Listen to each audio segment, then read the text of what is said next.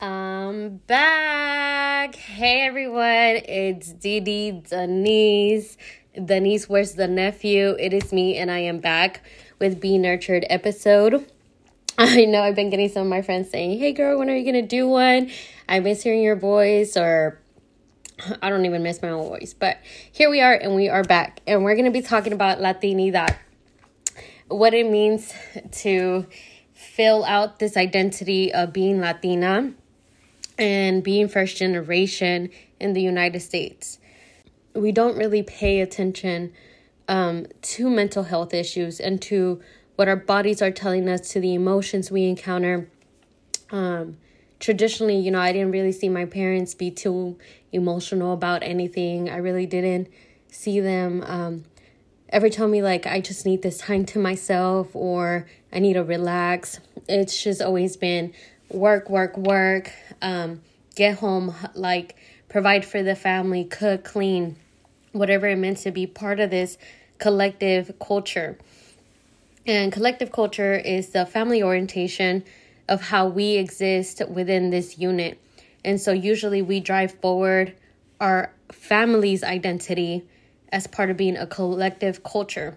So, you know, when people are like, ah, it's because I'm a Morales, oh, it's because I'm I'm a Rodriguez or I'm a um I don't know, whatever last name you want to use to fill in, you know, you've always had that sense of pride of being like, I'm that. You know, there's always a reason of having pride within your identity. Whenever I would do something big and I needed some motivation, I would tell myself, like, I'm Latina, I'm first generation, I'm the first one to do this in my family. Um, I'm the one to make that change, I'm the one to make the difference. It all made the difference to why I was doing something. It was the reason why I worked so hard because I was driving forward my family's identity and who we were as people my dad came to this country with nothing, and for me to not do anything in this lifetime, it's like taking his name in vain.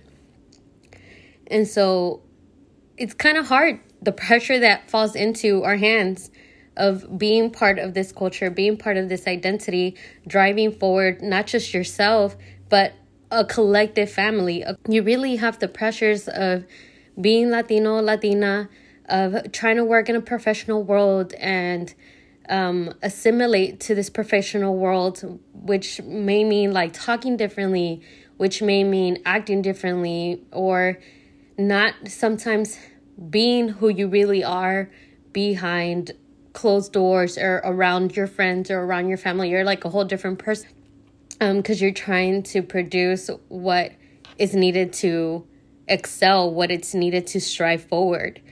And so sometimes we kind of neglect part of ourselves in that we're so caught up in making everybody happy and driving forward the family we we neglect our hearts our minds um, personal care and so really i just want to advocate that we take the time to take care of ourselves if your mind is telling you you're stressed like all you think about is work or what you have to do tomorrow and you haven't gotten the chance to live in the moment this is a time to disconnect.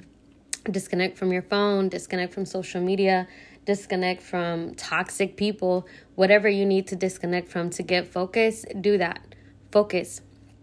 You're the only one that can set yourself in that position.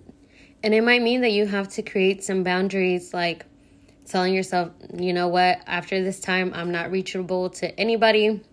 It's time for myself to kick back and watch TV, to go cuddle with my dogs, to go walking around the street, whatever it is that you have to do to protect your boundaries. Your boundaries are there to protect you. Don't lose your sanity in the midst of it all. So, some of the helpful tips that I have to try to get me through the season sometimes I like to journal if I'm having a hard time. I just set to side and I start journaling, uh, writing down my emotions, my thoughts, my ideas Sometimes it's just getting some fresh air, putting something on and just going outside and getting some fresh air. It might mean taking a shower. It might mean just taking a nap and taking some time out. By taking care of yourself, you're making yourself the priority in your life. You're taking care of your needs and you're able to produce better work. You're better to be a better friend. You're you're more in tune with your health and your diet, which I've been slacking on, but I'm getting there but it just helps you get back in tune. And so, really, I'm encouraging you to um, act on your boundaries, have some discipline in terms of taking care of yourself, and to make your mental health a priority. I really enjoyed talking to you during this podcast. I hope you tune in and that you leave me some feedback.